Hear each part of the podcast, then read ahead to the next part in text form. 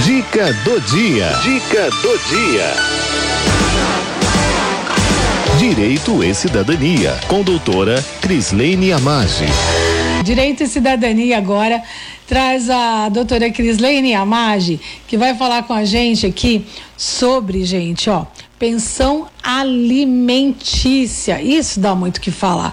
É ou não é? Não é mesmo, doutora? Boa tarde, bem-vinda mais uma vez ao nosso programa, minha querida. Boa tarde, Cidinha. Realmente assunto quente, né? Dá muito o que falar esse assunto. É verdade. então vamos lá. Pensão alimentícia, quando e como ocorre essa história toda aí, que a gente vê tanta gente brigando ó, quando se trata de, de questão alimentícia, né? Tem tanta farpa para tanto lado, meu Deus. Pois é, pensão alimentícia, né, como o próprio nome diz, diz respeito aí aos alimentos, né? E é engraçado que geralmente quando a gente fala de pensão, né, todo mundo pensa em, em, separação, em pensão dos filhos, mas vamos, vamos lembrar aqui que o código prevê alimentos de forma muito mais ampla. Uhum. Quer dizer que até os próprios pais, né, hoje podem pedir pensão alimentícia para os seus filhos e, e, o contrário, claro, que é o caso comum aqui também é verdadeiro pedir a, a alimentos aí do lado da da mãe em relação ao pai e vice-versa, né? Essa fixação do alimento necessário para subsistência é fundamental hoje, mas aqui é claro que a gente considera uma subsistência em sentido amplo mesmo, né? Então, do ponto de vista da criança, não só o sustento, mas também a questão da, da educação e do ponto de vista dos pais, né, nós já deveria ser nosso dever a, a, ajudar no mantenimento dos nossos pais, mas claro que também os idosos hoje poderiam pedir aos seus filhos, até considerando né, a, a miséria que é a aposentadoria, né, uhum. né, que tenha é, a pensão alimentícia para o seu sustento em bens suficientes para que provenham aí é, o, o, necessário à vida, né? Então é, a, a questão da pensão alimentícia é hoje muito relevante e mais do que isso, né, não só é, pedir, é, por exemplo, para o pai da criança, mas também pedir para os avós ou para parentes próximos. Aqui o código trata toda uma fixação de alimentos de modo a não deixar o reclamante aí numa situação de, de, de, de insubsistência, né? E isso é fundamental aqui no, no código. Então vamos lá. Quem tem direito, então, à pensão alimentícia seria filhos e também os pais que, que passam nesse. Qualquer pessoa que passa necessidade ou filhos e pais só? É. O Código fala em cônjuges, companheiros, parentes têm o, o, podem pedir a pensão alimentícia aqui. Veja que a, a gente considera a, a, relação familiar como um núcleo amplo, né? Hum. Claro que os mais próximos sempre têm esse dever de modo mais evidente. Uhum. E geralmente você considera a prestação de alimentos de forma recíproca, né? Então, pais em relação a filhos e filhos em relação aos pais.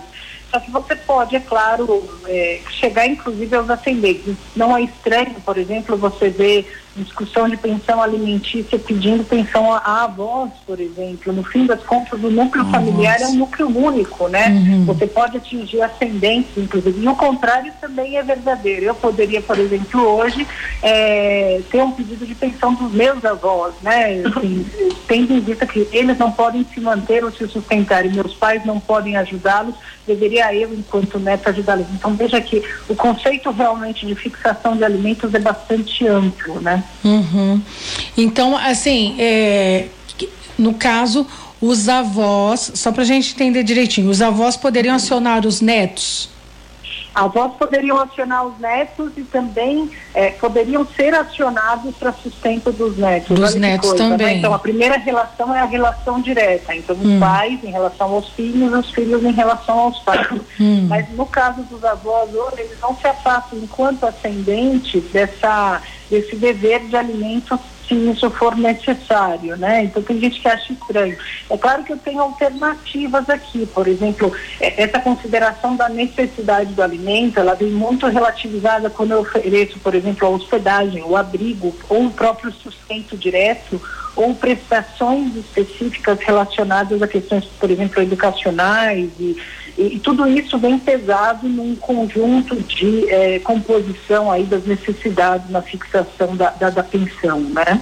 Hum. É, isso é muito importante. É uma coisa que poucas pessoas sabem também é que nesse contexto de pensão alimentícia existe hoje é, uma previsão dos alimentos que chamam alimentos gravídicos, né? Então as grávidas, né, o, nascituro, né, com o bebê na sua barriga, podem pedir alimentos também, se for o caso, para a proteção para o sustento desse bebê e se considera o nascituro como se fosse vivo aqui o pedido de, de alimentos. Então a situação é interessante. Claro que esse alimento varia muito de situação para situação. Semana passada a gente estava falando da questão da guarda compartilhada, obviamente a ponderação de necessidade de sustento muda ela não deixa de existir, né? Então, assim, isso não me isenta de pagar pensão, mas é claro que ela é ponderada de modo diverso e mesmo os alimentos, é muito diferente eu considerar um empregado, né?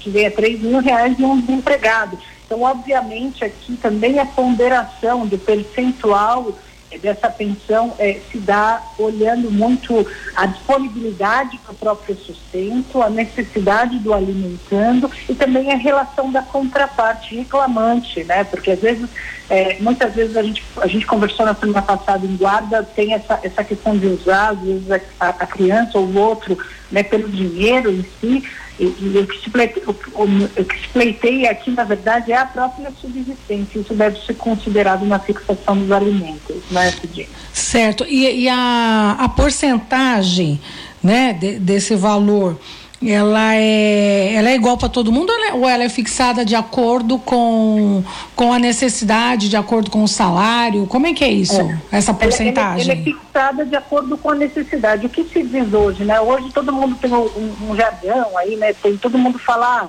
alimento é 30% do salário. Não é bem assim, né? Hoje em dia, é claro que se fixou uma, uma reiteração é, de, de 30% do salário mínimo, principalmente para quem não comprova um vínculo empregatício, mas esse valor determinado, esse percentual do salário determinado varia muito de caso a caso. Então, se, por exemplo, é, essa criança tinha uma, uma situação de, de, boa condição social, né, e o pai bastante abastado, obviamente aqui é, o, o judiciário pode também estabelecer um percentual diferente. Então não dá para tratar o desempregado e um já um empregado ou abastado da mesma forma. E esse percentual varia também olhando a proporção, as necessidades para se manter a criança né, ou né, os pais aqui, que a gente está falando de uma pensão no sentido mais amplo, é, é, de uma forma digna conforme a sua condição social, né, tentando mantê-la no mesmo padrão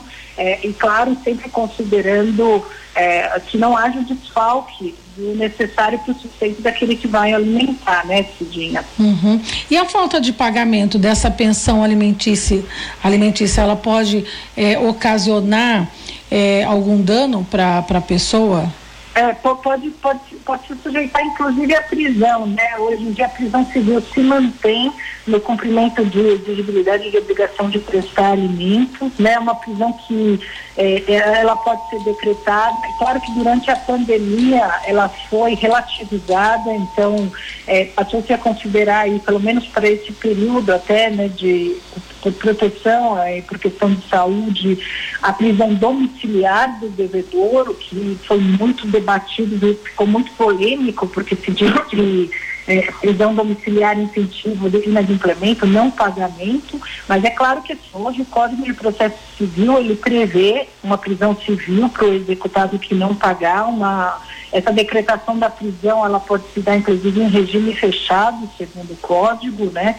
E, e, e, e claro que isso é meio que para coibir o pagamento, né? Esse dinheiro. Uhum. Ninguém quer prender por pre por prender aqui, que é realmente intimar ameaçando a prisão para que, que haja esse pagamento. O que, que, se recomenda? Uma atenção sempre grande a esse, a esse ponto. Sempre fixar claramente no, eh, por meio do judiciário, né, com é, é, com auxílio aí, com assessoria de um advogado, inclusive da Defensoria Pública, é, se não tiver condições de arcar com um advogado, um valor, um percentual adequado, e, e isso é sempre passível de revisão também, né? Não é incomum hoje a ação revisional dos alimentos, e mais do que isso, a observância também da, da, da, da mudança da condição do reclamante, né? Porque pode ser que ele melhore de vida, como a gente gosta de dizer por aí, né? Ou a gente piore, e isso sempre tem que ser revisto caso a caso, até a extinção disso. Vamos pensar que até os 18 eu sou obrigada, entre 18 e 24 se o, o, filho faz um curso superior ou precisa ainda de uma assistência, ainda é mantido já um percentual talvez até menor, dependendo da necessidade, mas uhum. isso sempre pode ser revisto, né, Cidinha? Então, vocês sempre vão ficar atentos por conta dessa ameaça é, da, da prisão civil, né, da, que hoje é considerado domiciliar por conta do Covid, aí, das repercussões da pandemia, mas que claro que a qualquer momento pode voltar a ser considerada aí com cumprimento em regime fechado, né? Sim, e, e no caso, né, de, de um casal, né, é, da separação dos cônjuges, é, quem paga a pensão é, é sempre o pai e, e isso é regra ou não?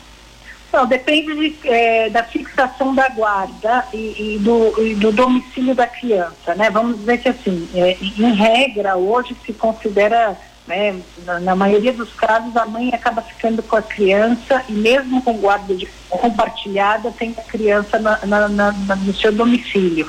Nesse caso específico, acaba se entendendo que a mãe tem mais necessidade da pensão e o pai não é isento da pensão. Agora, já, já vi alguns casos em que guarda fixada, né, compartilhada entre os dois, ou guarda unilateral do pai, em que a mãe deveria pagar a pensão pensão. A pensão é um dever aqui para quem não tem a criança na sua no, no, seu domicílio, digamos assim, porque a guarda compartilhada ela já existe, né? Então, aqui é realmente um auxílio, um, um auxílio, né, para essa subsistência, né? E se imagina que é, é, que, que, a, que, a, pessoa que vai ter o filho né, na sua residência, no seu domicílio, acaba tendo um custo maior para oferecer uma subsistência digna.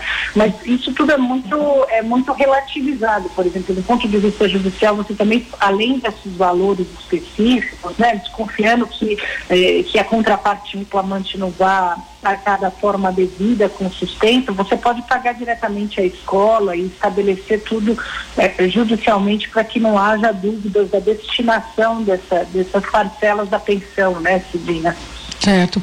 Ó, a Ana Cláudia já está fazendo uma pergunta aqui via WhatsApp, que é a seguinte: quando o salário do pai da criança é, tem reajuste, aumenta, é possível realizar a revisão dos valores pagos é, a título de pensão alimentícia? Em tese, assim, se o salário do pai teve reajuste e o percentual foi fixado com desconto na folha, isso é automático, né? Então vamos supor, ah, o juiz fixou 20% do salário de um pai que ganha 5 mil reais. Hum. Esses 20% é independentemente, né, é, o líquido ali é, do, do, do, valor que, que já foi determinado, né? Na verdade, assim, inclusive o cálculo é feito em cima do bruto, porque tem ainda a questão do consignado muitas vezes. Então, por ser um percentual em cima da folha, ele, ele, ele, varia junto com a folha, né? No mínimo ali um determinado valor, com um percentual que pode aumentar com os reajustes. E tem, claro, a correção monetária aí sempre considerada, né? Uhum. Tem mais uma aqui via WhatsApp, olha, a Renata está perguntando, é, quando que os avós, desculpa, Renato, Renato, quando os avós são obrigados a pagar a pensão alimentícia?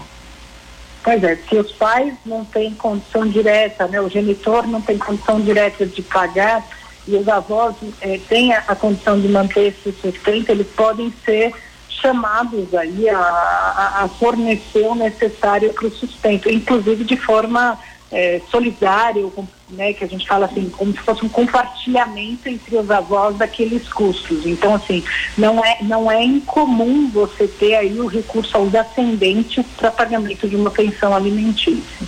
Uhum, tá certo. Mais alguma recomendação, doutora? Olha, eu acho que é sempre importante aqui, né, a gente ter a atenção de efetivamente fixar os alimentos é, é, de forma judicial e aí realmente é, trazer é, a matéria probatória é muito importante, né? Trazer as nossas necessidades também de sustento próprio da nossa, às vezes tem aí a formação de um novo núcleo familiar ou situações que, que não podem ser analisadas em abstrato, né? Uma doença, uma coisa mais grave, e devem ser trazidas sempre num acompanhamento constante dessa, dessa pensão fixada. Pensar que os 30%, ele, ele é um padrão que é tratado a partir do salário mínimo, para quem não tem um vínculo claro, um vínculo empregatício, né? Pode ser em trabalho informal ou está desempregado, é, mas que isso também, a depender do valor do salário, né? Com essas alterações, pode pode variar e pensar também que assim não deveria ser uma a gente deveria se preocupar né, com os filhos, com, com os pais, ou com os avós aqui, é, é, na, na medida do seu, da, da sua necessidade de sustento. Né? A gente não deveria depender tanto do judiciário para cumprir o nosso dever alimentar aqui, né, Cidinha? Eu sempre falo que o direito entra quando as coisas vão mal aqui, né, nessa situação humana. E, e a fixação do alimento é um caso, né? Se eu tenho um filho, né, ou se eu tenho se eu tenho um pai, eu tenho um avô que, que passa essa necessidade, precisa do sustento, o direito precisa intervir nessa relação, é porque alguma coisa do ponto de vista humano vai mal, né? A gente não deveria depender do direito para uma prestação de alimentos, mas dependendo, é sempre bom envolver aí o advogado, o judiciário, e aí contar, se for o caso, com a defensoria pública, quando tem criança, o Ministério Público também entra como fiscal aqui da lei, no interesse público, então é fundamental que a gente saiba desses recursos para que, que depois também não se sujeite aí sem querer a uma prisão né, civil, inclusive, porque não está cumprindo devidamente ou não sabe dos nossos direitos. Né? É isso aí. Doutora, muito obrigada pela sua participação. É, agradeço mais uma vez né, os seus esclarecimentos aqui com os ouvintes da Rádio 9 de Julho. Desejo uma excelente semana e até segunda que vem, se Deus quiser. Obrigada, Cidinha. Excelente semana para vocês. Um prazer estar aqui sempre. Um abraço. Um abraço. Tchau, tchau.